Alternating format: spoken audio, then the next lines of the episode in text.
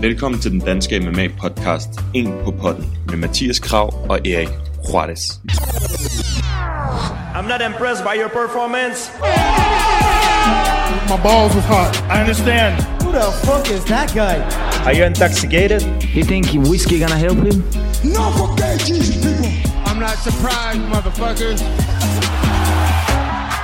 Her får du en på potten af Mathias Kram og Erik Juarez.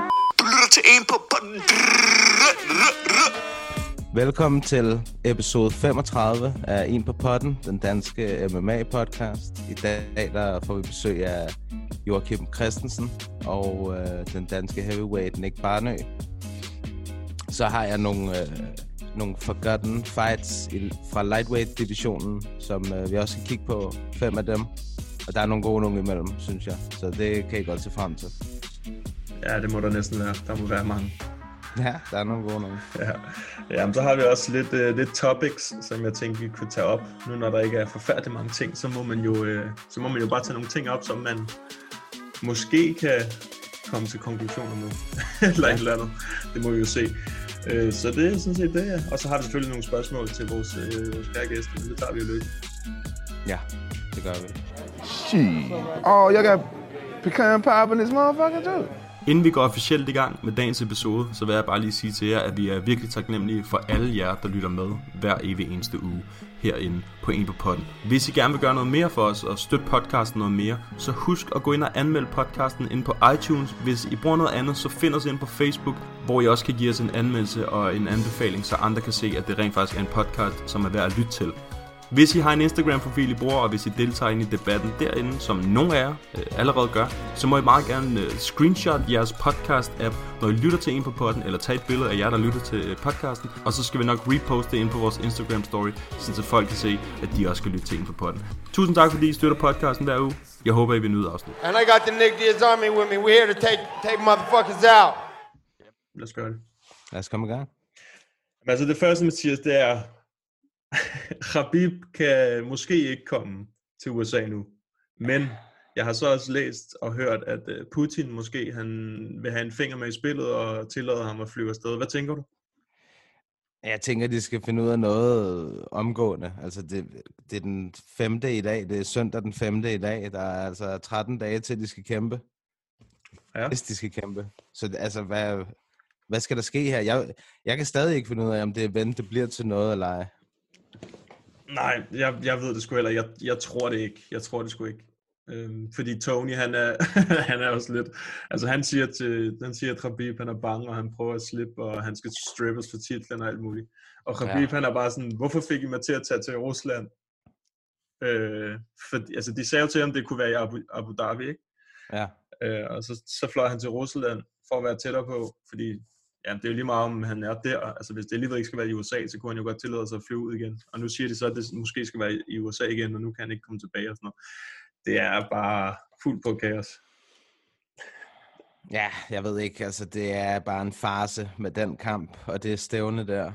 Jeg, ja, jeg ved som sagt ikke, øh, hvad fanden jeg skal tro på de her dage. Bliver det til noget, bliver det ikke til noget? Fordi vi har stadig ikke engang hørt, hvor det skulle være, hvis det endelig skulle være.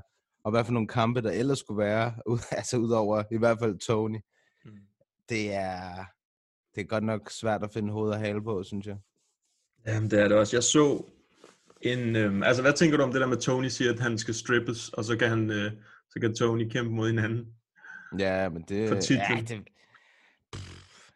altså, Tony blev strippet for mindre, skulle jeg til at sige. Han faldt jo og slog sit knæ og mistede sin, uh, sin interim-titel og det hele, ikke? Mm. Ja, jeg ved ikke. Jeg ved ikke. Altså, Habib er jo ikke skadet, kan man sige, og det er jo heller ikke, rigtig, det er jo ikke rigtig hans skyld, at han ikke kan kæmpe, hvis det ender i det. Så Nej, ja, nej, det er det. jeg ved det ikke, jeg ved det ikke. Jeg synes, det, jeg synes fandme, det er svært. Altså lige nu, så er jeg sådan lidt ligeglad med, hvem der kæmper mod hinanden. Lige pt, som jeg har det, så vil jeg bare gerne se nogle fucking fights. Ja, Jeg er ligeglad, jeg er ligeglad om det er Justin Gaethje, eller Khabib, eller Conor Conor, McGregor. ja, jeg er fuldstændig ligeglad. Jeg skal bare se nogle fights, og det skal bare være ASAP. Øhm, jeg så et opslag, ja, måske har du set det inde på Instagram, på Fox Sports hjemmeside, hvor de viser et billede eller sådan, det er et screenshot af hjemmesiden, hvor der står UFC 249, Conor mod Tony. Okay.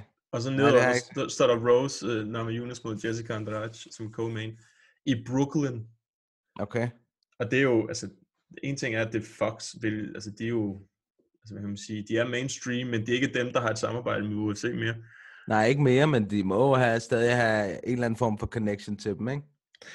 Jo, jo, de, de, altså, de viser jo sport, kan man sige. Øhm, Jo, men jeg tænker også bare, at nogle af menneskerne, som arbejder på Fox, har nok stadig kontakt til nogle af de mennesker, der arbejder hos UFC. ja, det kan sgu godt være. Så de må have nogle kilder i hvert fald, men altså, det vil, det vil heller ikke være så ringe. Jeg er fuldstændig ligeglad om det er Justin Gaethje eller Tony, øh, hvad hedder det, Conor McGregor eller hvem der er. Det var bare sjovt, at, der- at Det der... blev ikke lagt op øh, i onsdags, vel? Nej, jeg kiggede på datoen. Jeg kiggede på, om det var den 1. april, det var det ikke. Ja, okay. For ellers havde jeg sgu ikke hoppet på den. Så ja, nu må vi jo se, hvad der sker. Altså, det, Khabib, han siger jo også noget med, at måske til september eller sådan noget, så kan han være klar igen. Altså, sådan, så, så er han mere klar. at offentliggøre noget, altså. Vi, for helvede. der er altså kort tid til. Hvad fanden? Ja, Hvad med kæmperne, der også skal kæmpe kort? Altså, ja, jeg synes, øh, synes det er noget rod lige nu. De bliver nødt til at komme med en eller anden melding. ja. Den eneste melding, Dana White er kommet med, det er, at han snart kommer med en melding. Verdens Ja, dårligste okay. melding. Altså det der med sådan, jeg skal nok sige det, men ikke endnu. Du ved, sådan, Åh, hold op, Ja. du ved ikke noget endnu, det er derfor, man. Ja, det er mærkeligt. Ja, det er, ja, det er Men strange. man kan sige, det gør det virkelig også... Øh, altså, hvis det bliver til noget, så bliver det jo sådan et rigtig øh, historisk, legendarisk kort, ikke? Altså, hvis det bliver gode kampe, selvfølgelig. Men Ja, det ja, det godt gør det nok klart. været sådan uh, soundsomspundet, eller hvad fanden det hedder. Ja, det er, øhm, ah, det er bare noget tricky shit. Altså lige nu, så er det, så, som jeg sagde før, jeg skal bare se nogle kampe, og det skal bare være hurtigst muligt. Øhm, jeg vil i hvert fald hellere sådan, høre ingen udmelding end en eller anden halv, øh, hvad kan man sige, udmelding, som overhovedet ikke holder. Altså sådan, så, så synes jeg bare, at de skal lade være med at sige noget, indtil de ved 100% hvad der kommer til at ske. Ikke? Jo, eller bare droppe det, hvis det er så svært, altså. Ja, ja, præcis. Så bare drop kortet, og så må vi, må vi overleve. Heller det. ikke? vente. Jo. Jo. Øhm, og så er der, så så jeg bare et interview med uh, Dominic Cruz, Ja. tidligere bantamweight champ. Øhm, vi snakkede jo om ham her, var det sidste gang eller forrige gang? Øhm, forrige gang, tror jeg det var. Og der, øh, han siger, at han vil gerne øh, mod Petrajan Uh. før titelskud. Og så, altså, så vinderen af den kamp skulle få et titelskud. Ja, Hvad tænker du om den? det vil være en god kamp. Mm. Men jeg synes stadig, der er andre, der har foran Dominic Cruz. Også selv på trods af alt, hvad han har gjort i Bantamweight-divisionen igennem tiden. Mm. Jeg synes, Aljamain Sterling, han er højere op lige nu, og Corey også. Ja, Corey Uh, og selvfølgelig, ja, og så, og så Piotr Jan selvfølgelig. Men altså, det er en spændende kamp, og Marlon Moraes er selvfølgelig også over, hvad hedder han, over Dominic Cruz. Ja. Hvem var det nu, han var matchet op med? Var der ikke en, som blev scratchet, Marlon Moraes mod en eller anden? Øhm, jeg kan sgu ikke lige huske, hvem det var. Det var for et stykke tid siden, kan jeg huske, vi sad og kiggede på noget. Det er godt spørgsmål. Altså, han er, hans eneste kamp var jo den mod Aldo. Men jeg synes ikke, jeg mindes ikke, der har været noget siden. Jamen, Det kan godt være, at man har lidt glemt det, ikke? fordi at alle dem, vi har snakket om, de er blevet scratchet nærmest, Ja, eller rykket, ikke? Den er gået helt død. Ja, det, så, så glemmer man hurtigt. Ja. Men øh, jamen, altså, Dominic Cruz, ja, ham vil jeg også bare gerne se tilbage. Altså, ja. Hvad siger du til uh, Cruz mod Faber? ah, Hva? den, den behøver jeg ikke se igen. Det vil du ikke se. Nej. Altså, hvad, hvad har han vundet over ham nu? To gange, ikke? Ud af tre? Jo. Ja. Ja. Øhm, og, og så man kunne se, den første gang, de kæmpede, altså ikke første, første gang tilbage i WEC, men øh, første gang i UFC, hvor han fik sit, var det ikke der, hvor han fik sit første, øh, nej, det var sit tredje, re, andet rematch, var det ikke det i UFC, Dominic Cruz? Hvor at Uriah var blevet lidt, lidt old. Mm. Var det ikke det? Jeg kan ikke huske, om de kæmpede to gange i UFC, eller to gange i WEC. Jeg tror, de kæmpede to gange i UFC. Ja, men øh, jeg kan i hvert fald huske, at Dominic Cruz, han, øh, han vandt sådan rimelig øh, klart og tydeligt. Og, øh, og Uriah Faber, er han er lige blevet om. knocket af, af Uriah, eller af, hvad hedder han, Petra Jan. Mm. Ja, Øhm. men Dominic har heller ikke kæmpet i 100 år en sommer. Nej, nej, men jeg tror også, at Peter Jan han vil tage den. Øhm, Ja, det hvis tror jeg skulle, også. Hvis han skulle kæmpe mod Dominic Cruz. Altså ren, ren øh, hvad kan man sige, matchup-mæssigt og, og sådan momentum og så videre, så tror jeg ikke, Dominic Cruz han vil øh, kunne tage den. Jeg tror også, det vil være hård. Ja, men det er, bare, det er også bare sådan, det er lidt synd for dem, der ikke har fået set ham, ikke? Altså sådan øh, Dominic Cruz, fordi han er sgu, han er sgu speciel. Ja, så er det, Det godt, at UFC Fight Pass, de har alle Dominic rigtigt. Cruz-kampene, så er det Ja, bare en der. kick. Han, øh, han havde noget af det mest, ja, det er sådan, altså uortodox øh, bevægelser og fodarbejde og rytmer og slag og entries og alt muligt. Men det fungerer bare for ham. Han har, du ved, han har lavet det til sådan science Ja, og bevæge fuldstændig. sig sådan lidt, øh, lidt mystifistisk. Ja.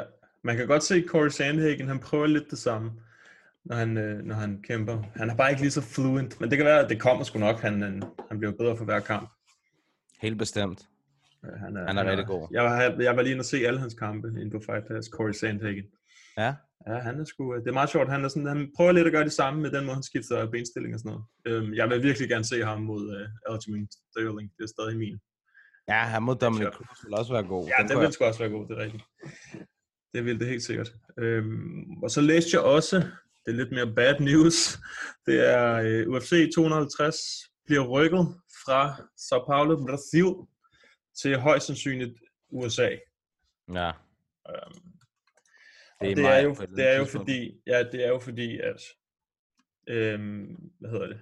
Jeg tror, det er California State Athletic Commission, de har rykket, eller de har benægtet al sport øhm, til og med maj måned, tror jeg. Det Men hvad er det med Brasilien at gøre? Øh, nej, det kan godt sgu godt være, at jeg blander to kort sammen. Men jeg læste bare, at... Øhm, ja, hvad fanden er det med Brasilien at gøre? Det ved jeg ikke. Nå nej, det var den der San, øh, UFC San Diego. Det er derfor, jeg kom til at Ja, okay. de to sammen. øhm, ja, men Brasilien, det er vel noget af det samme, kan jeg forestille mig. Ja, Det det tænker jeg også. Det tænker jeg også. Øh, nej, men det var, jeg blander lige sammen med UFC San Diego. Dan Ah. Hooker mod Dustin Poirier. Øhm, det er lidt ærgerligt, ikke? Det er nogle gode kampe. Au, au, au, au, au. Og to Bellator Den kunne jeg godt tænke mig at se. Også i maj måned. Ja, det er forfærdeligt. Det, øh, jeg savner MMA. Ja, det er sindssygt, mand. Det, øh, ja, og det vil jo være, altså den der UFC øh, 250, det vil jo være titelkamp i bantamweight, så det kunne være meget spændende at se, men nu må vi se, hvad der er om fan, hvornår de rykker. Men jeg ved, at Amanda Nunes, hun har været ude og sige, at, at hun er klar, altså uanset hvorhen det er, tror jeg, så længe det er i USA. Ikke? Jeg så Felicia Spencer, hun skrev til hende, Og det er featherweight, ikke? jo, jo, Ja. jeg så Felicia Spencer skrev til hende sådan, hello, bliv i USA, lad være med at rejse ud. Altså sådan, hvis, fordi, fordi det der med, at UFC øh, 250 skulle rykkes til USA. jo. Ja. Men hun bor jo også i USA, så det burde ikke være noget problem. Ja, ja, præcis. så, øh, så de ikke lige en Khabib og Tony, part 2. Ja, det vil ikke være godt. Nej. Øhm, så ja, nu må vi se. Altså, jeg regner, jeg regner slet ikke med, at der kommer noget de næste, hvad, to-tre måneder. Jeg ved det sgu ikke. Men øh, jeg, har ikke, jeg har ikke nogen høje forventninger i hvert fald.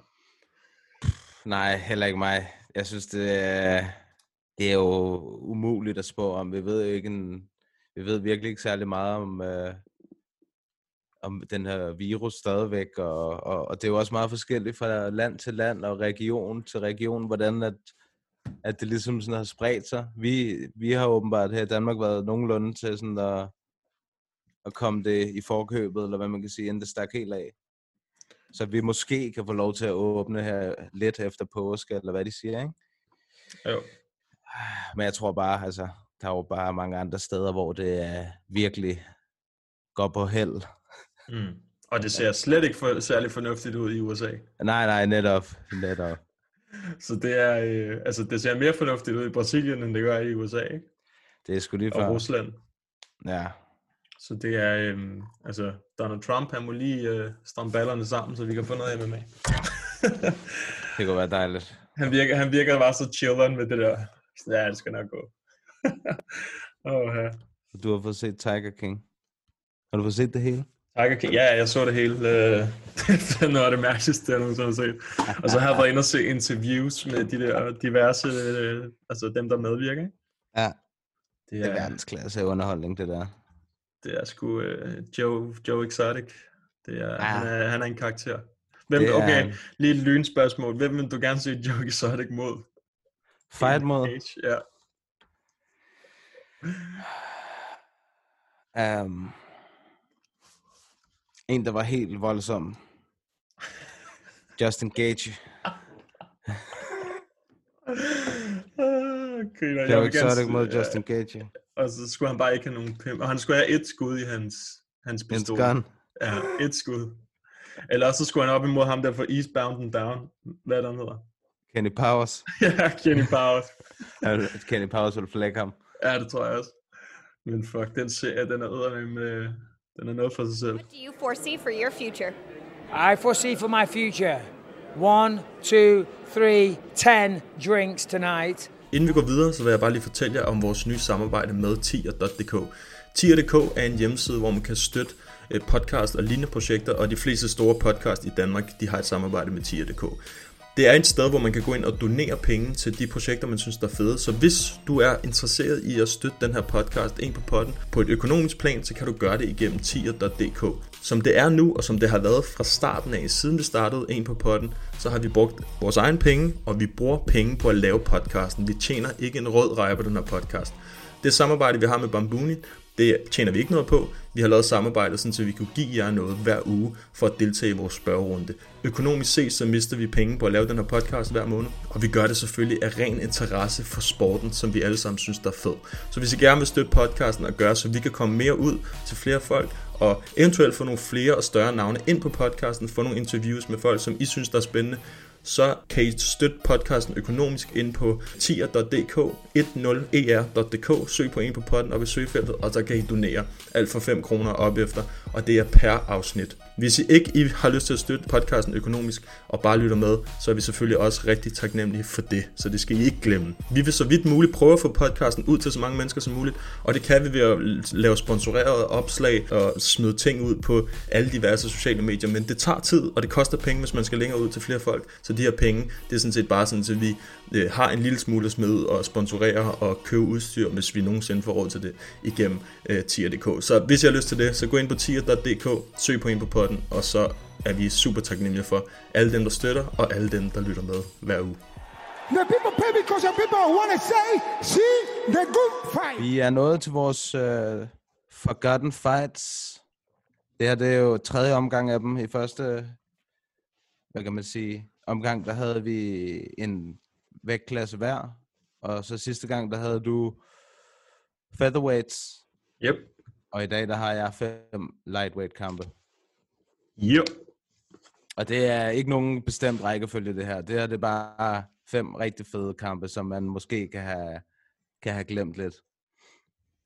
Min første kamp, det er Donald Cowboy Cerrone mod Melvin Gillard ved UFC 150 i august 2012. Det var, ah, altså normalt så, vil vi jo, så, så afslører vi jo ikke rigtigt, hvad der sker, men det, det bliver jeg lidt nødt til her, fordi det var rimelig skældsættende. Det var rimelig skældsættende faktisk for Cowboy, fordi i dag, der kender vi jo Cowboy som er ham, der har flest headkick, knockouts og alt sådan noget ikke, i UFC. Men den her kamp mod Melvin Gillard, øh, nej, vi, altså en, en ting til, der er også rimelig væsentligt, det er, at vi, også, vi kender også Cowboy i dag for at starte rigtig langsomt ud. Oftest, ikke? Og det det, der, det, der straffer ham ofte. Ja. Det gør han bestemt ikke i den her kamp mod Melvin Gillard. og det er lige hvad jeg koster ham. Cowboy, han bliver selv droppet. Men det vender hurtigt, og Cowboy, han får sit første headkick finish i UFC mod uh, Melvin Gillard, og det er kun hans, på det her tidspunkt er det kun hans anden knockout finish i karrieren. Det er ret vildt. Det er det Ja, faktisk. det er tilbage i 2012, det er kun otte år siden. Så øh, det er en kamp, vi, det er en fed kamp. Den er meget kort, men den er til gengæld også ekstrem eksplosiv. Ja, Melvin Gallard, han var fandme også en eksplosiv uh, gut dengang. ja, det var han virkelig, og han er meget, han er tæt på at, at stoppe Cowboy. Ja. Men han viser sin, uh, sit hjerte og sin grittiness. Oh yes. Min anden kamp, jeg kommer lidt rundt i, i faktisk i rigtig mange forskellige organisationer i dag. anden kamp, det er Anthony Pettis mod Benson Henderson ved WEC i december 2010. Det Og det er en klassiker. Og ja, det sidste WEC-event nogensinde. Um, og det er den sidste kamp, det main eventet, og det er på det tidspunkt to af de allerbedste lightweights i verden. Benson Henderson er ekstremt god, og Pettis han er jo virkelig sådan på det her tidspunkt ikke helt blevet posterboy endnu for lightweight øh, divisionen, men det bliver han helt definitivt efter den her kamp. En kamp, hvor der går meget frem og tilbage, som øh, den går alle fem runder, men den bliver jo afsluttet med det her The Kick Heard Around the World, mm. som alle nok har set, hvor at, at det sådan lige løber et, to, tre skridt på buret, og øh, sparker Benson og Henderson, Henderson lige på munden. Mm. Ja, det glemmer man ikke, det spark der. Nej, det gør man ikke. Men det var også, også en, uh, en, en sådan historisk kamp, på grund af, at det var det sidste uh, WC-event, inden at UFC de ligesom overtog og købte op. Ja, det er rigtigt. Så har min tredje kamp. Der Men man kan, lige for, må jeg lige kommentere på Ja. den der lige før? Ja, det må du. Det må Det fede er jo, at de mødte jo hinanden igen i Ja. UFC i en titelkamp. Kort tid efter. Ja, sådan relativt kort tid efter. Øhm, Ja. Der mødte de hinanden igen, og der, øh, og der fik han også lige en vild submission ind, øh, Anthony Pettis. Ja, det var sådan en, hvor man ikke, der var ikke nogen, der så den, udover dommeren og Pettis. Jamen, det var en verbal tap, tror jeg. Ja, Ja, den var, og der, der var helt stille i arenaen, og så hoppede Ja, han lige op og celebrated. Ja. Yeah, og så blev han champ. Det var faktisk også en meget fed kamp. Ja, det var også en god kamp. De havde nogle, altså de var bare ekstremt dygtige på det tidspunkt, og Benson Henderson er en, man har glemt lidt, men han Mm. kæmper stadig og gør det sgu stadig godt. Ja, han er vild. Det er han sgu. Nå, min tredje kamp.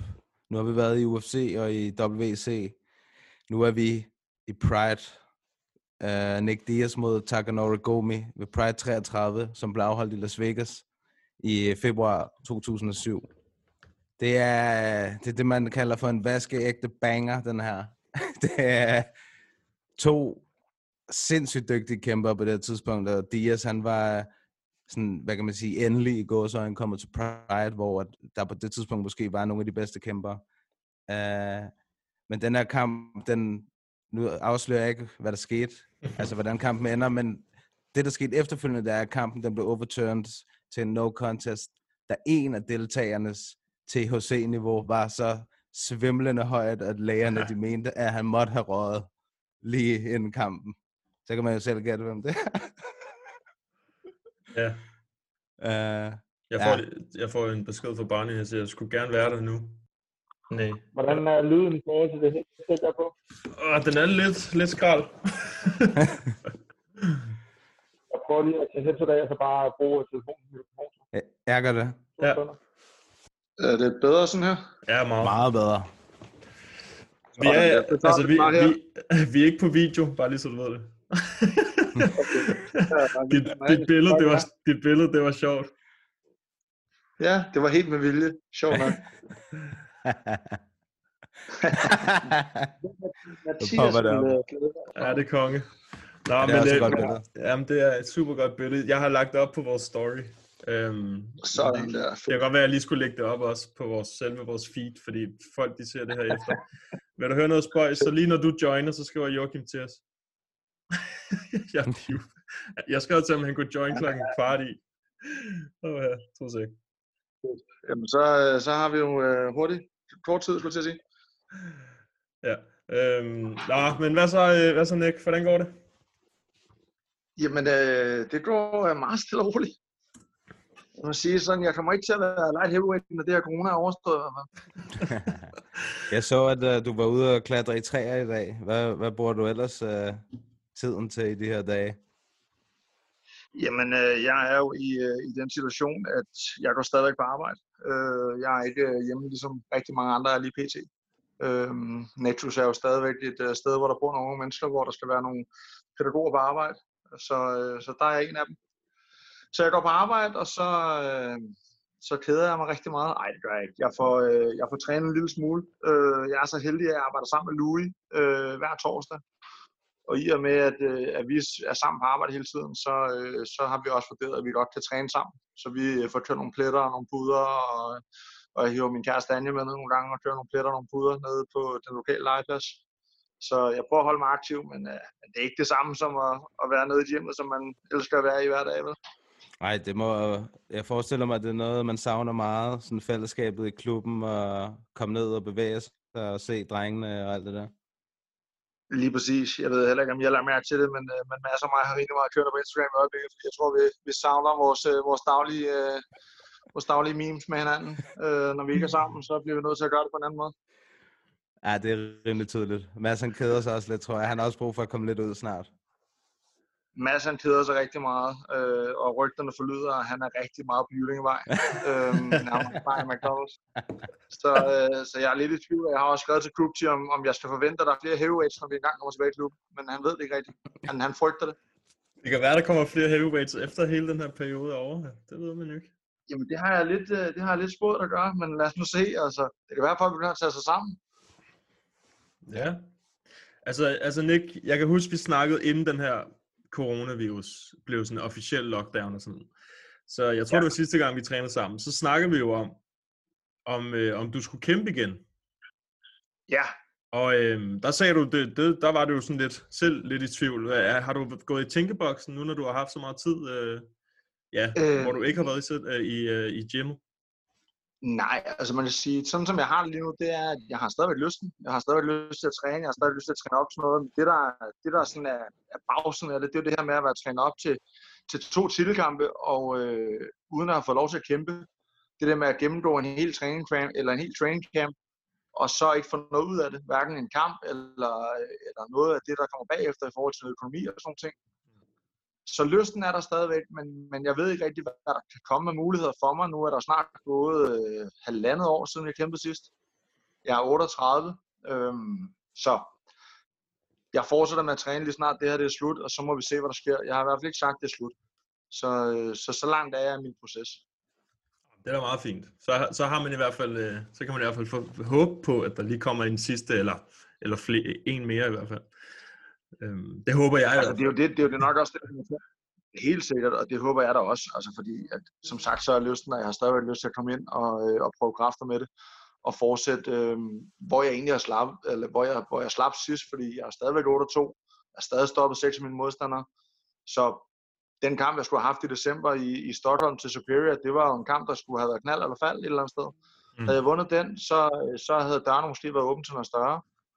Så lad, lad os se, hvad, hvordan det hele ser ud, og hvordan MMA-verdenen generelt kommer til at se ud, når det her corona-pisse er overstået, og det hele åbner op igen, og stævnerne begynder at starte op. Hvordan, øh, hvordan foregår det nede i klubben nu? Altså, der, der er nogle renoveringer og sådan lidt. Selvfølgelig, vi snakker med Joachim senere, men øh, det er bare, er der noget, du, du ser frem til? Jeg ved, der bliver lavet nogle nye ting i hvert fald. Jamen altså, stort set så er hele klubben jo i gang med en, med en gennemrenovering. Øhm, jeg tror, det hele sådan noget planlagt, at Arte Suave skulle have været lukket her til sommer, og så har man så udnyttet den her nedlukning alligevel. Så der er ved at blive øh, malet og toprenoveret fra top til to. Det bliver hurtigt slidt, når der er så mange mennesker, der løber igennem dagligt. Øhm, så, øh, så klubben bliver, bliver shined op, og det bliver rigtig fedt at komme tilbage. Der sker altså ikke noget nyt i forhold til andet end det er malet og gennemrenoveret, og de øh, skavanker og ting, der kommer igennem med slitage, bliver, bliver opdateret. Øhm, men ellers så, altså jeg glæder mig bare til at komme tilbage. Jeg ved, at vi har fået en, en, en canvas på, på, vores, øh, på vores væg dernede. Den er plejer at være blå, den bliver sort nu. Og det kommer til at se meget fedt ud i lokalet. Øhm, men ellers så, så er det jo bare at komme tilbage og komme i gang med træningen.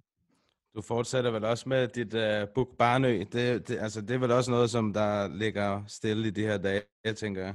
Det er, det er helt sikkert. Jeg, jeg, ser, øh, jeg ser en masse personlige trænere, også inden for kampsporten, der stadigvæk underviser, men jeg må alle enormt. Jeg, jeg er ikke der nu, hvor jeg har lyst til at starte op for det. Øhm, mm. Der er flere, der har skrevet og spurgt, og, og det er også noget, jeg starter op med lige så snart, at jeg har mulighed. Fordi det er da også noget, jeg savner, det er da også noget, der er med til at gøre, øh, gøre hverdagen lidt sjovere, og kunne, øh, kunne lave lidt, øh, lidt økonomi ved siden, af, ved siden af mit normale arbejde. Kunne du forestille dig, at når din professionelle aktive karriere er færdig, kunne du så selv forestille dig at være træner, eller altså sådan blive i, i miljøet? Det, det er jeg ikke i tvivl om, jeg kommer til at være. Jeg er heller ikke i tvivl om, at jeg kommer til at, øh, at gå i gang med at kæmpe mere i jiu når jeg er færdig med den aktive MMA-karriere. Øh, fordelen med jiu det tror jeg, jeg har nævnt før, jeg har i hvert fald snakket med Erik om det, det er jo, at, at det er i aldersklasser, ligesom mm-hmm. det er mhm. vægtklasser. Og det gør jo, at, at man vil kunne konkurrere på nogen, der måske er på et lidt mere jævnbyrdigt niveau, i stedet for at man skal møde en eller anden ung løve, hvis ikke man føler, at man kan være med der længere. Så, øh, så når MMA-tiden på et eller andet tidspunkt er fuldstændig slut, og jeg siger, at det var sidste kamp, eller det bare er færdigt, så, øh, så er jeg ikke i tvivl om, at jeg vil fortsætte med, med jiu og, øh, og et eller andet sted også øh, prøve at se, om man kan udvikle lidt der, og på en eller anden dag, hvis jeg er heldig og god nok, så få mit sorte bælte. Ja. Ja. Altså apropos sådan noget med at være, med at være øh, gammel, skulle jeg at sige. det var der selv, der sagde det, ikke mig. Ja, ja, det, det, det, det, øhm, altså, hvordan, hvordan har kroppen det efter sådan en karriere der? Jamen altså lige nu har den jo faktisk meget op, fordi den har fået rimelig meget hvile, og, øh, og det kan jeg da godt mærke, at det er der meget rart. Den har også fået lidt ekstra kage og lidt. Men, men, men jeg synes da, at de skavanker, som jeg har gået med, og som jeg også har fået noget behandling for, og sådan nogle ting, øh, de, dem er jeg ved at være faktisk være slået af med. Så på et eller andet punkt, hvis jeg kan, hvis jeg kan have den rigtige tilgang til træning og undgå at få nogle, øh, nogle overbelastningsskader, for det er jo nok det, man får mest af, når man træner op til en kamp. Det er jo fordi, man træner alt, alt for meget. Mm. Øh, eller ikke alt for meget, men man træner mere, end kroppen måske har godt af. Så, øh, så, så er det jo nok der, at, at jeg kan have en fordel ved, at man har fået lidt pause. Det tror jeg generelt alle kæmper kan lige nu. Tror du ikke også, det er en fordel? Altså, du har jo heller ikke, du har jo ikke haft øh, 25 kampe, for eksempel. Du har haft 10 kampe, som du selv nævner. Det, det er vel også noget, der på, øh, er en fordel for dig, at din krop ikke er, har været igennem lige så mange krige som alle mulige andre? Helt sikkert, og det er jo nok også noget af det, jeg sagde, at til trods for, at jeg først startede, da jeg var 30 som amatørkæmper, øhm, så er det jo nok fordi, at jeg ikke, har, jeg ikke har lavet det her hele livet, hvilket gør, at jeg stadigvæk kan fortsætte den alder, jeg har nu. Havde jeg været aktiv, for jeg havde været i starten af 20'erne til nu, med plus 30 kampe eller sådan noget, eller 25-30 kampe, så havde kroppen jo følt noget helt andet, end den havde gjort, øh, mm. eller end som den gør i dag. Ja. Mm. Vi har, vi har nogle spørgsmål, Nick, fra vores lyttere. Ja, jeg er lidt... rigtig spændt på at se, om der kommer nogen, fra altså, nogen kender. Eller... ja, lad, mig tage, lad, mig tage de, lad mig tage selve lytterspørgsmålene først, så kan vi komme til nogle af de andre bagefter. uh, ja. vi, har, vi har et fra Julian inden fra Instagram. Han har både spurgt dig, Joachim, om det, men vi starter her med dig, og øhm, det er, har du nogensinde været nødsaget til at bruge din MMA-skills ude i den virkelige verden? Hvis ja, hvordan endte det? Nej, det har jeg sgu egentlig ikke. Øhm, at sige, jeg, jeg tror, at der, hvor jeg kommer tættest på at, og at bruge min MMA-skills eller noget som helst, det er, øh, det er for den tid, hvor jeg har stået lidt i døren, hvor jeg har skulle øh, afværge nogle ting, men det har egentlig mest været sådan rent brasiliansk jiu øhm, og, øh, og det er egentlig det. Jeg har aldrig rigtig været i slagsmål nogen steder, hvor jeg har haft behov for at skulle, øh, skulle bruge min, øh, min kunde til noget som helst andet, end at gå ind i buret og slå på, på andre der. Okay, hvad med dit arbejde? Er det ikke, jeg tænker, det må være sådan ret altså fedt, at, at du har den der presence, det der med, at du er stor, og de ved, at du kan, du kan ligesom, du bliver ikke nemt skubbet i gulvet, hvis der sker noget med nogle af de unge drenge. Nej, der, det, det er selvfølgelig rigtigt nok.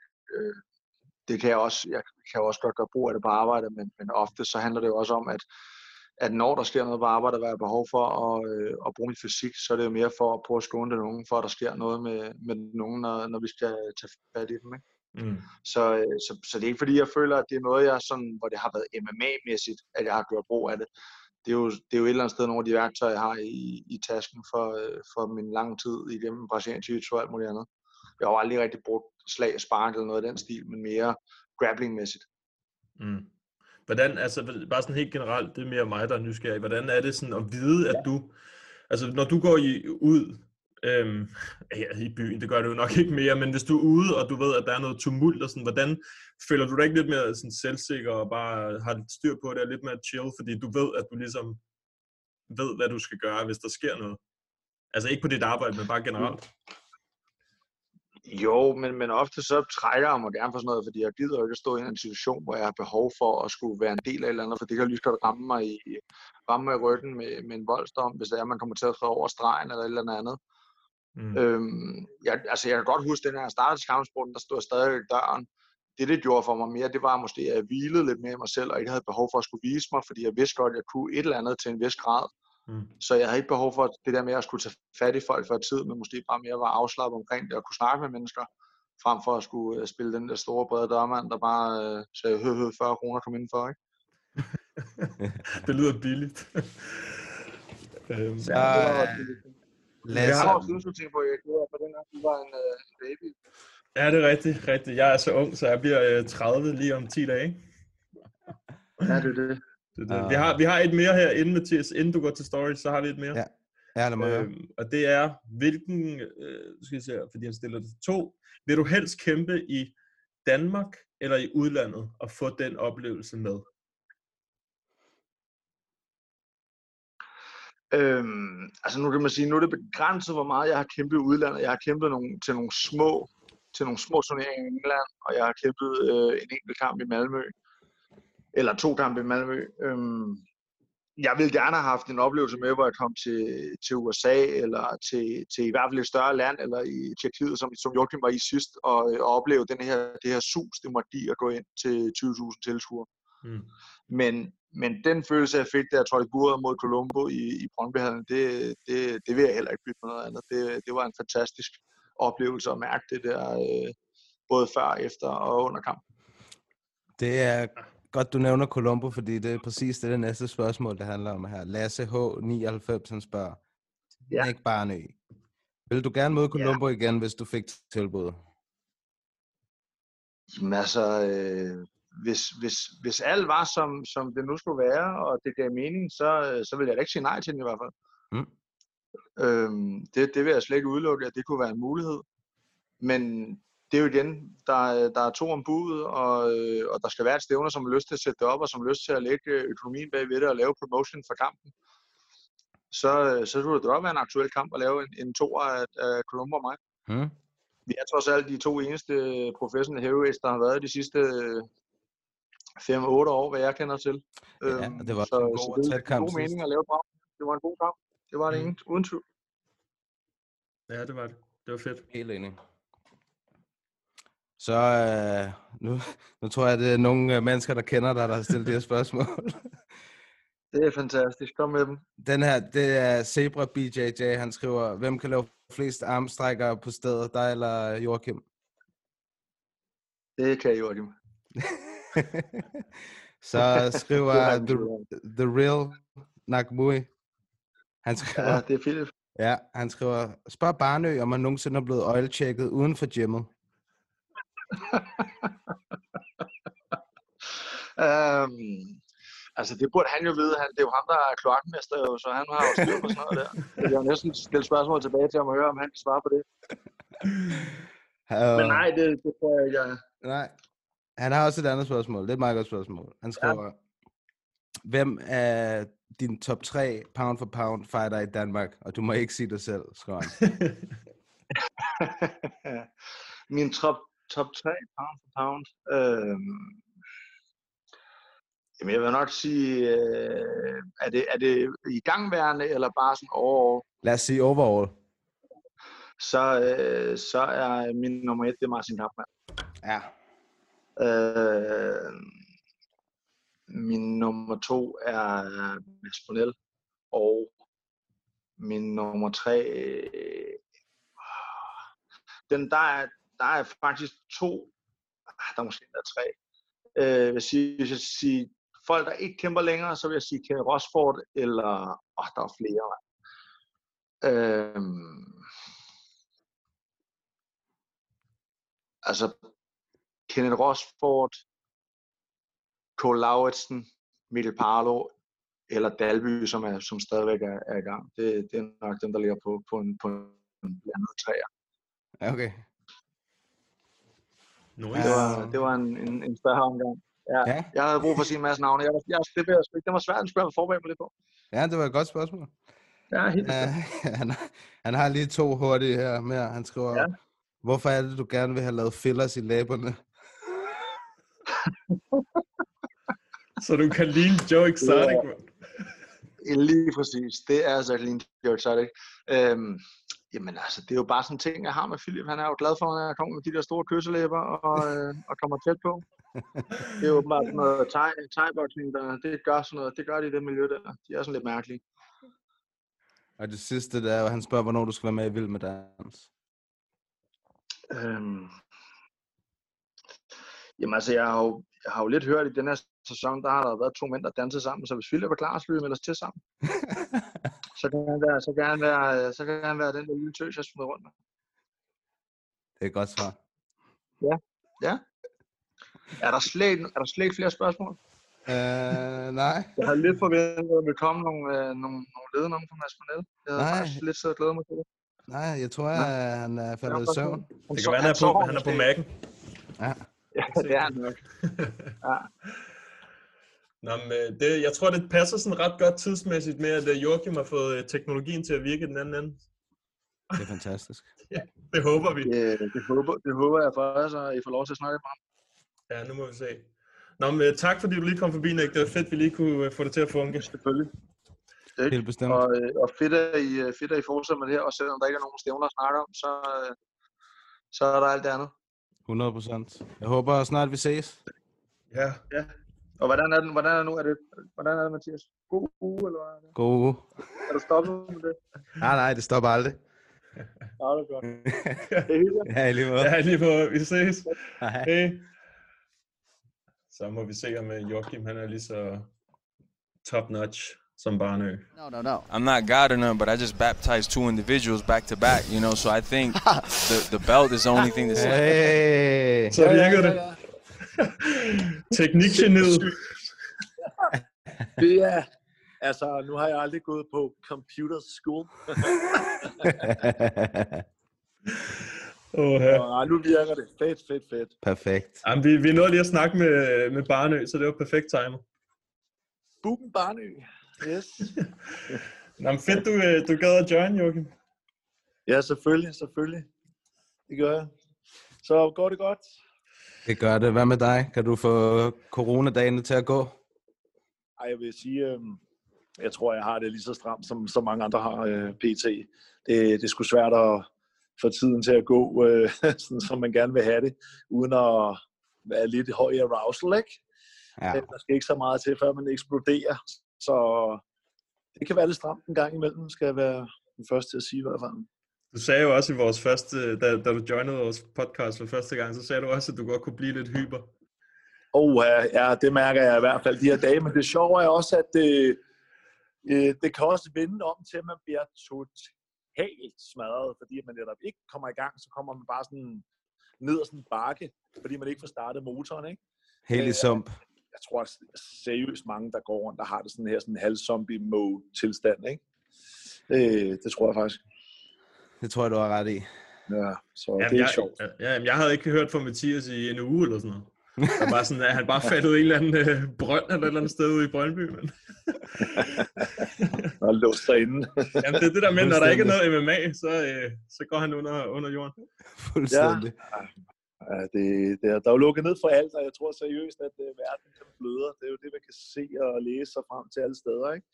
Og nogle klubber i Danmark uh, har det strammere end andre, og ja, nogle bruger den på at renovere. Og ja, lad os se, hvad der sker her om en 14 dage, en måneds tid. Ikke? Mm. Øh, eller om vi skal vente to måneder endnu, eller hvad, hvad bliver det her til? Det er jo de der ubesvarede spørgsmål. Der er jo kun rigtig mange spørgsmål, og der er ikke nogen, der kan svare på dem.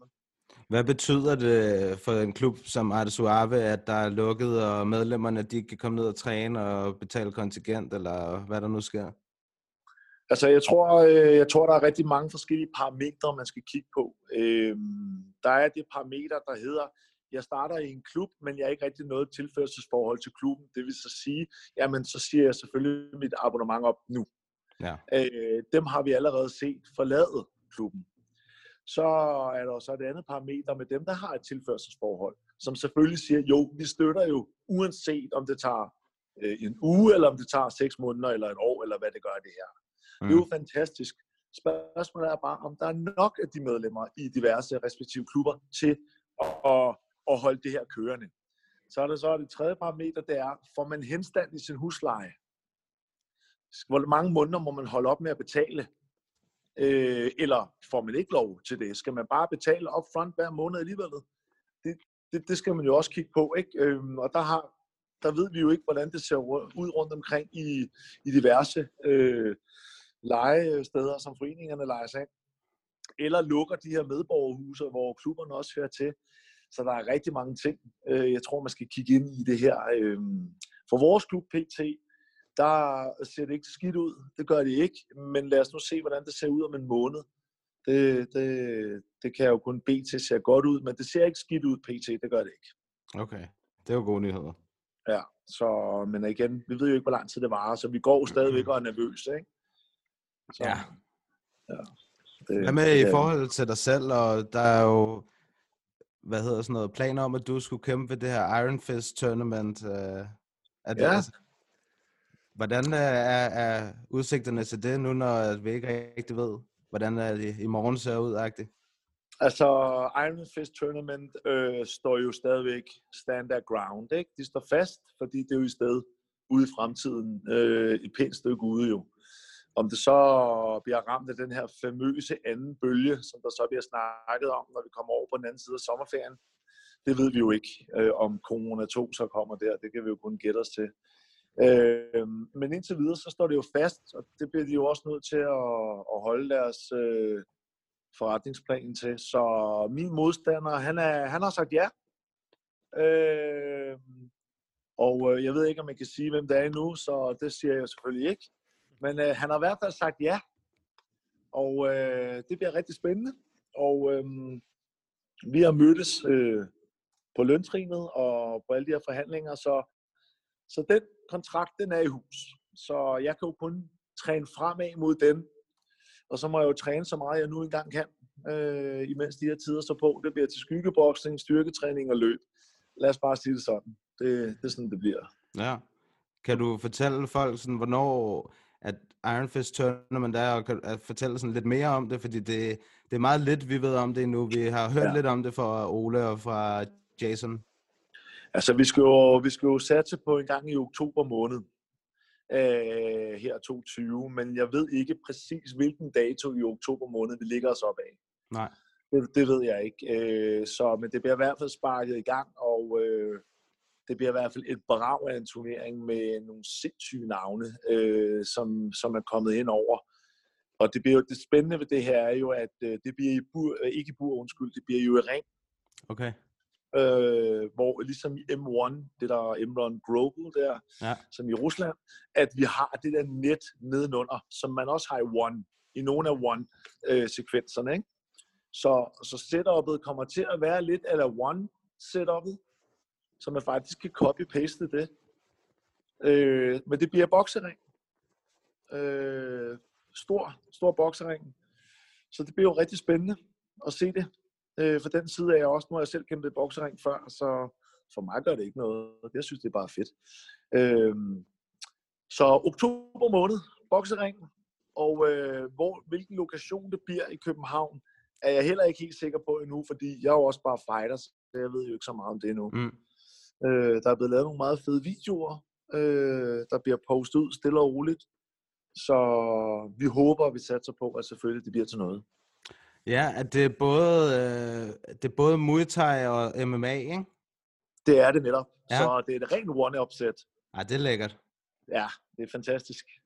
Ja, og, og med hensyn til videoerne, så dem har jeg set nu af. Det er Amdi, der har lavet dem, ikke? Jo, det er det, ja. Shout out til Amdi, han laver nogle gode ting. Ej, det gør han. Han er, han er, han er skide så cool, ham der. Det er han Super godt lavet, altså. Ikke? Så han, er, han, han er der, når der skal filmes noget lækkert. Helt bestemt. Du corona til eller det, ej, så er han der. Hvad siger du til Erik? Ja, det, det er fint. Det, det, det er fint. Det er sgu fint nok. Øhm, altså, du, du arbejder, nu så man jo sådan en behind the scenes, eller hvad man kan sige, hvad du render rundt og arbejder med. Du arbejder det samme sted som, som Barnø, ikke? Jo, jeg arbejder samme sted som Barney, Kups Kupti, øh, vi har Rassan, vi har, hvad det hedder, Niklas Larsen, Louis. Ikke? Altså, Ja. vi, er, vi er en del deroppe, og så har vi en, der hedder Sonny fra klubben også, en af jiu-jitsu-fyrene, som også arbejder der deroppe. Øh, så jo, jo, og Dennis Køng, øh, som også øh, gjorde sig mest på karate-scenen i gamle dage, øh, arbejdede også deroppe før i tiden. Ikke? Så, ja, det, og, jamen, øh, jeg, jeg så godt, øh, hvad hedder det, den der øh, video der, som Amdi havde lavet. Ja. Det så jo ud Ja. til at være sådan noget rimelig, rimelig luksus sted, altså med plads til, at man kan lave alle mulige sjove ting. Altså træner du derop? Du, nu ved jeg godt, du sagde, at du lavede noget skyggeboxing og sådan nogle ting, men laver du også pletpuder og, øh, og laver lidt mi- mini-training camp med de andre? Eller?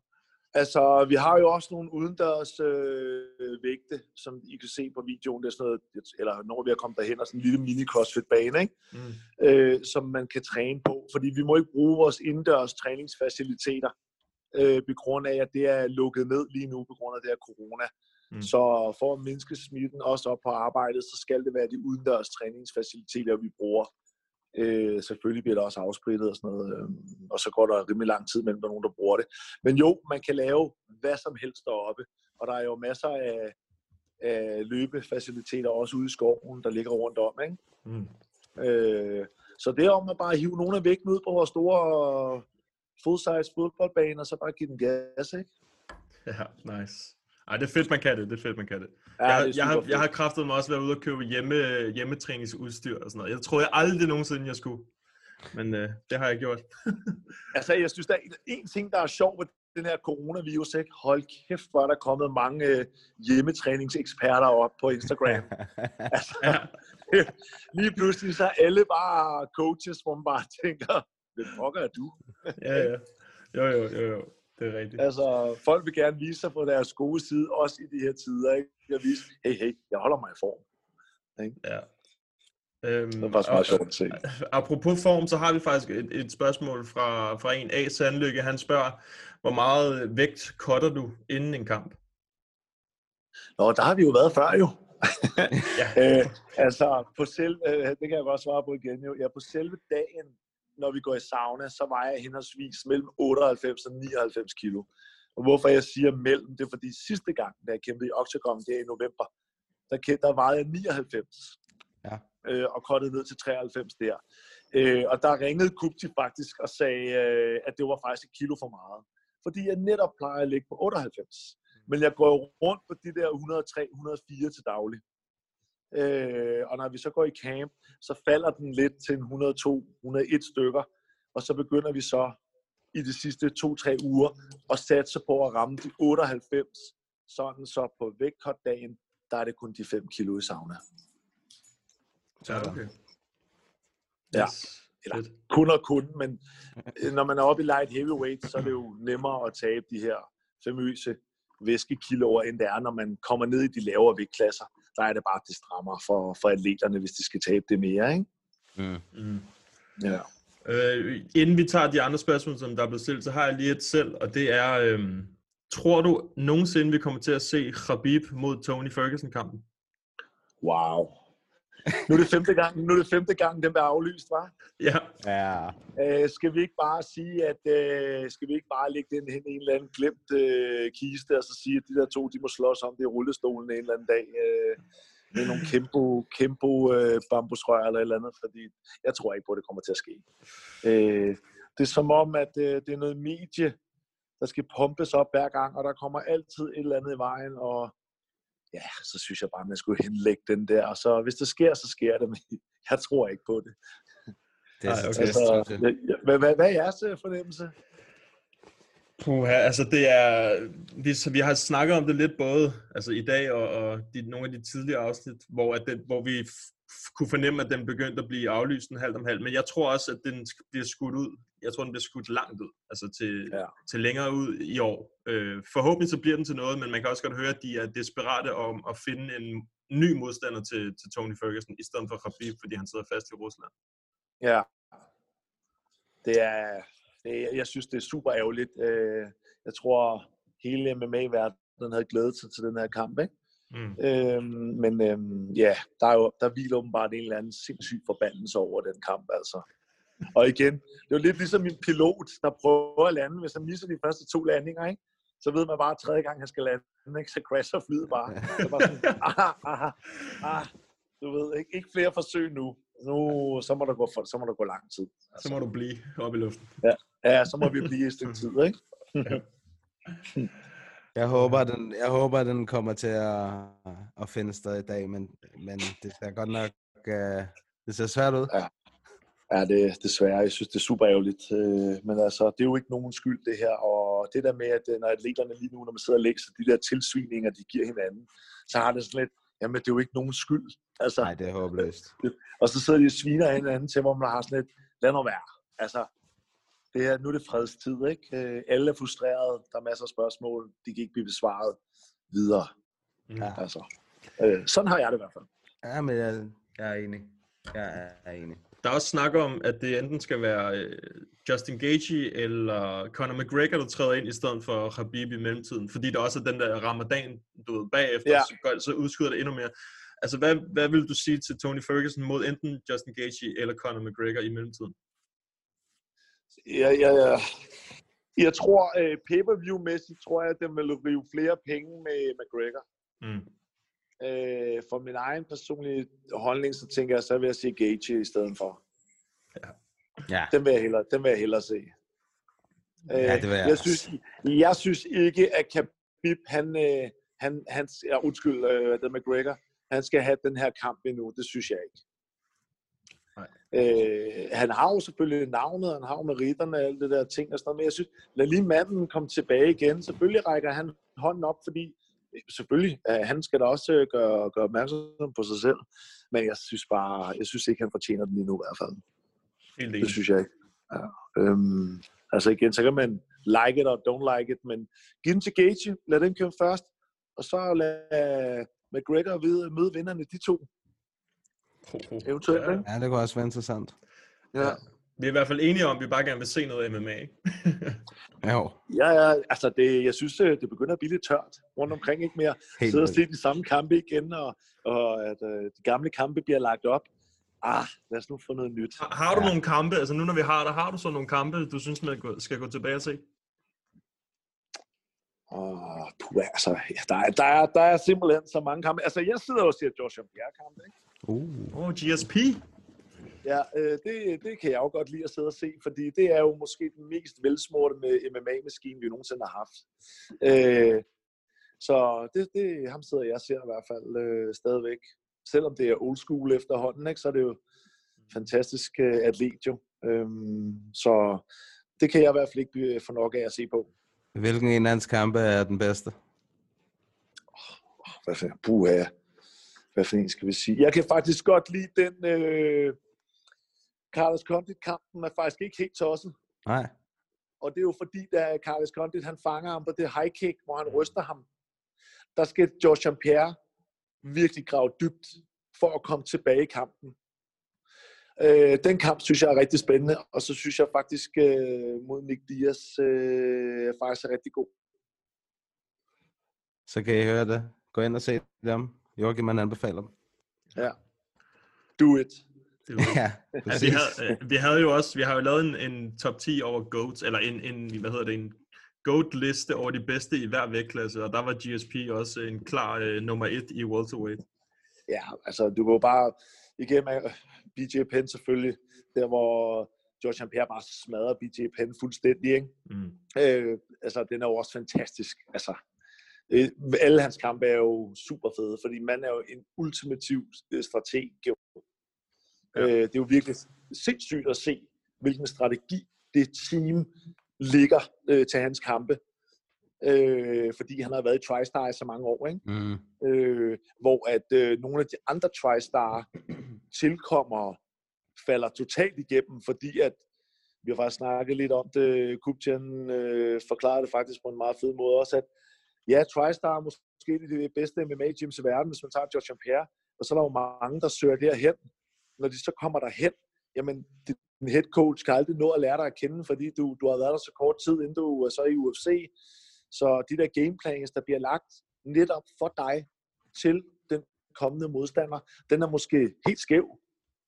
Prøv at se på Johnny Walker, efter han er kommet op, og de siger, at Mm. manden skifter fra gym til gym. Mm. Hvis man kigger på det historisk mæssigt, det er jo Kutisor også, og det giver helt ret, dem, der er blevet i de samme gyms år efter år efter år, det er altså også dem, der er kommet længst.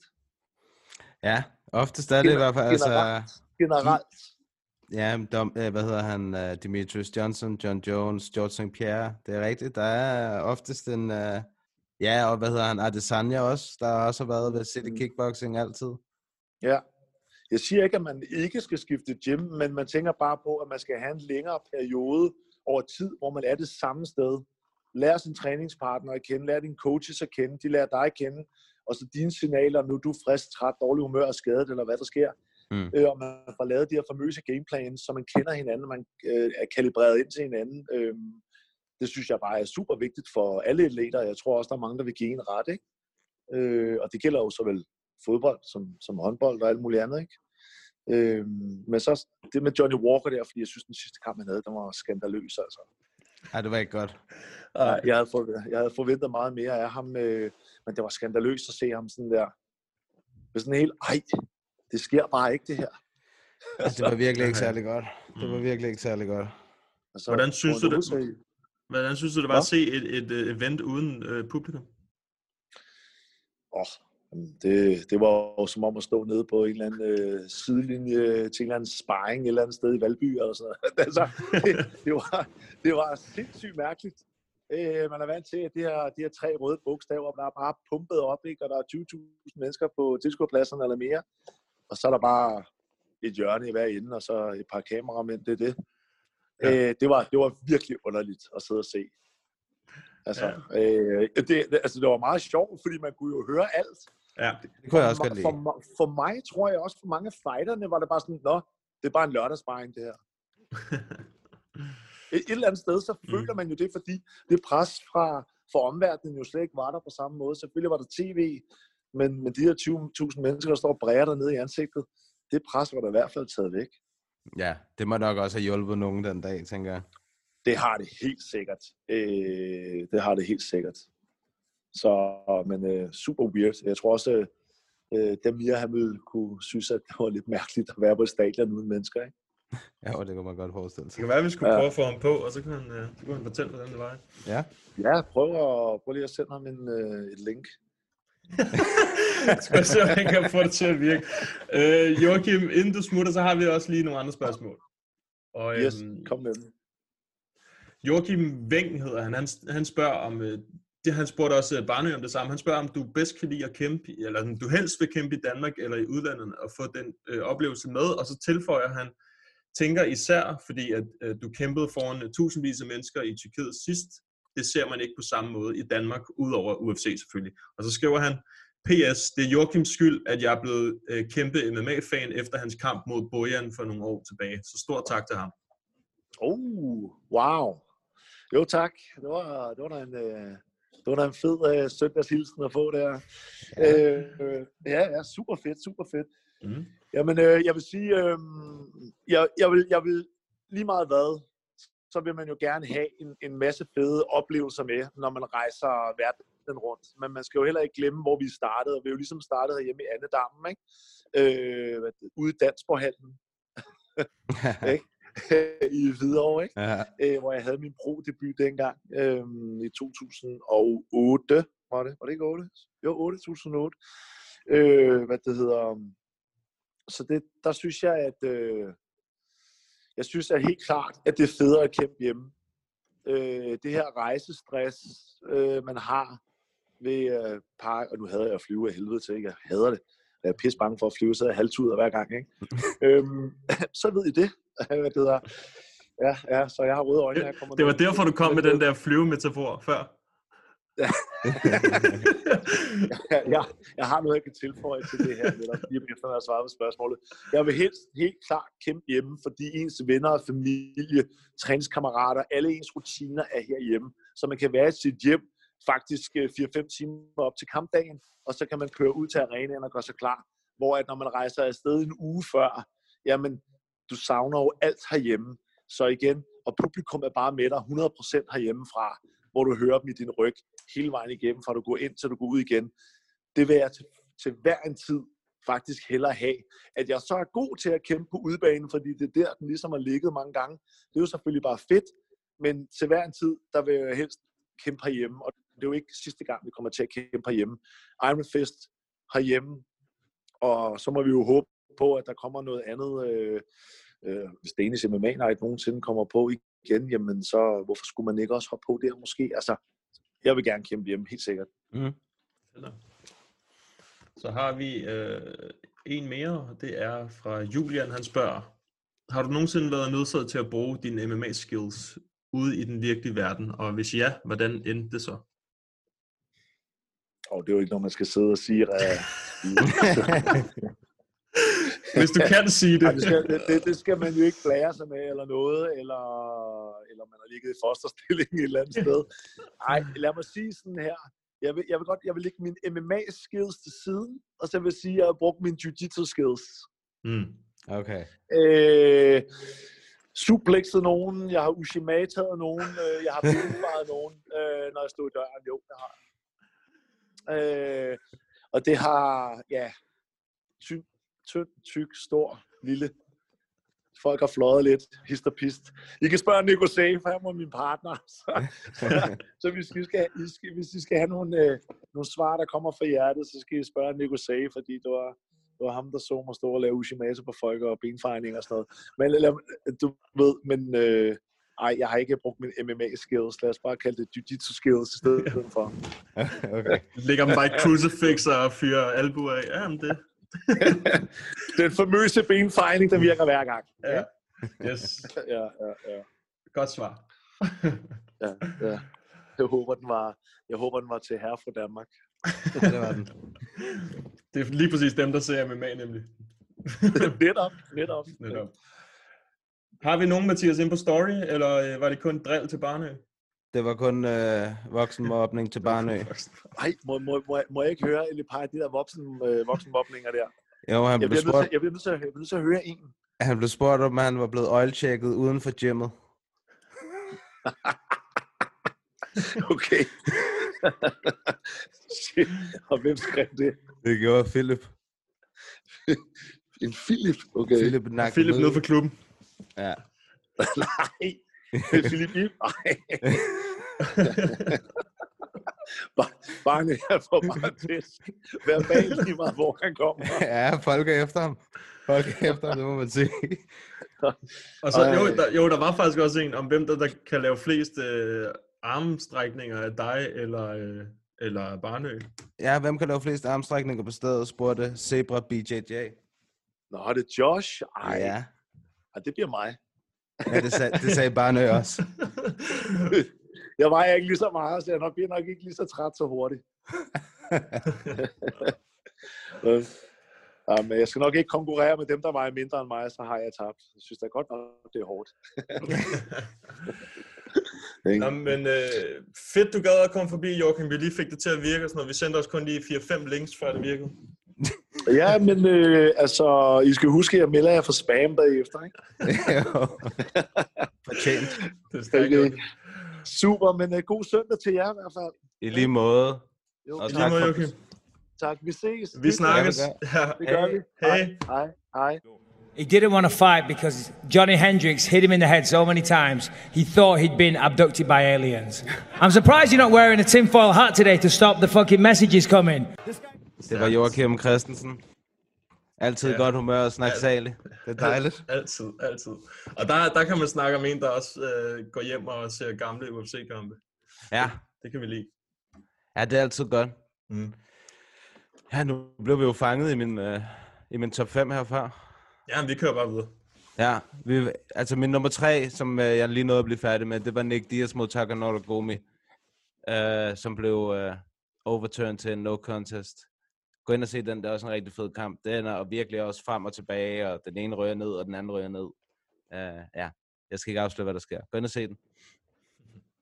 Så er min fjerde kamp, det er Jorge Masvidal mod Yves Edwards øh, under Bodog Fighting tilbage i juli 2007.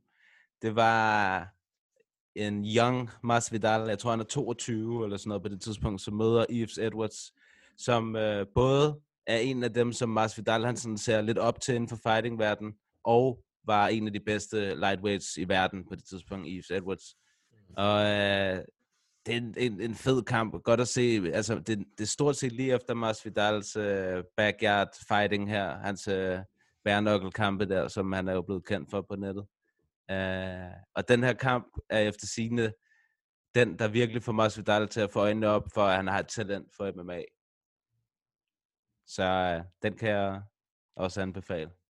Jamen, jeg har godt været inde og se uh, highlights fra den kamp også. Ja. Det var meget nice.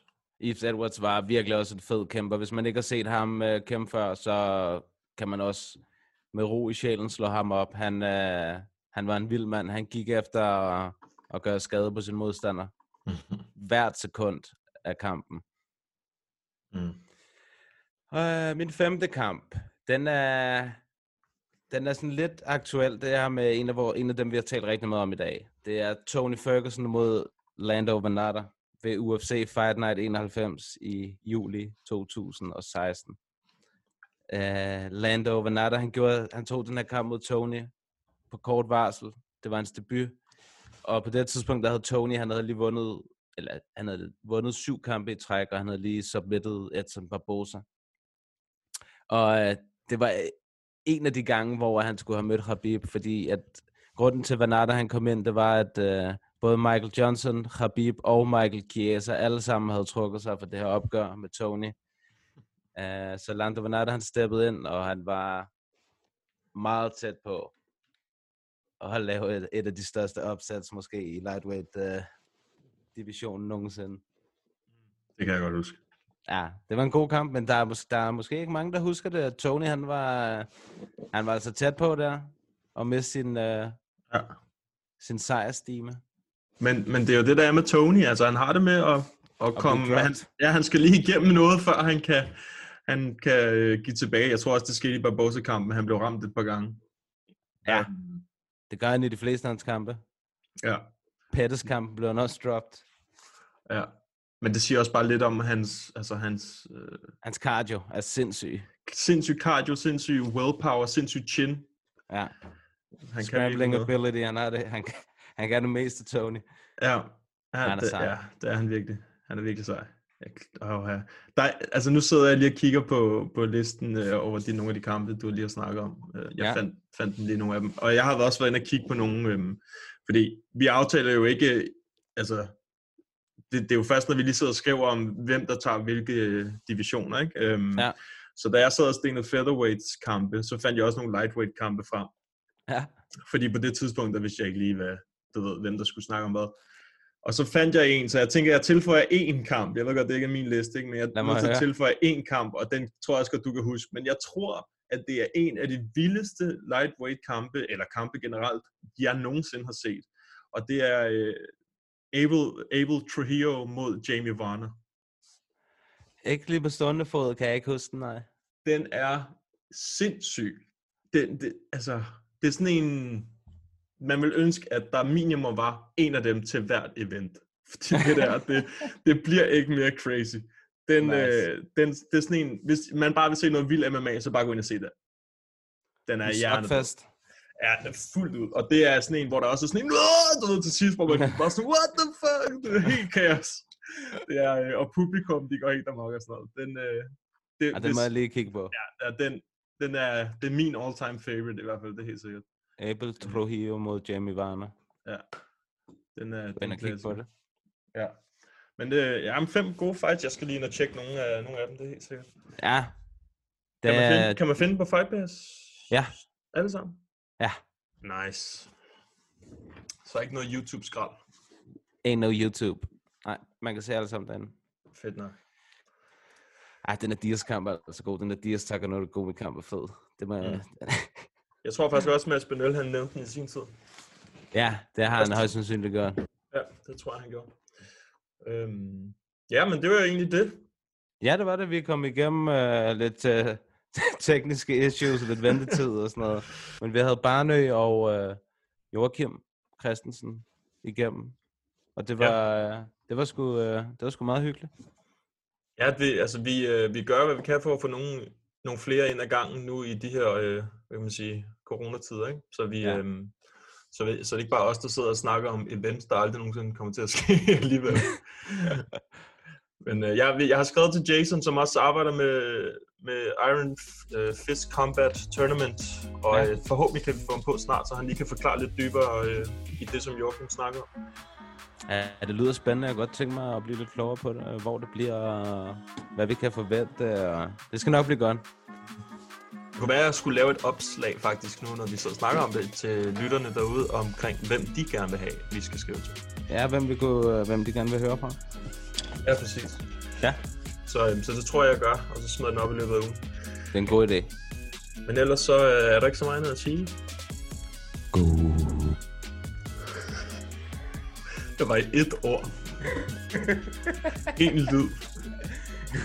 Good.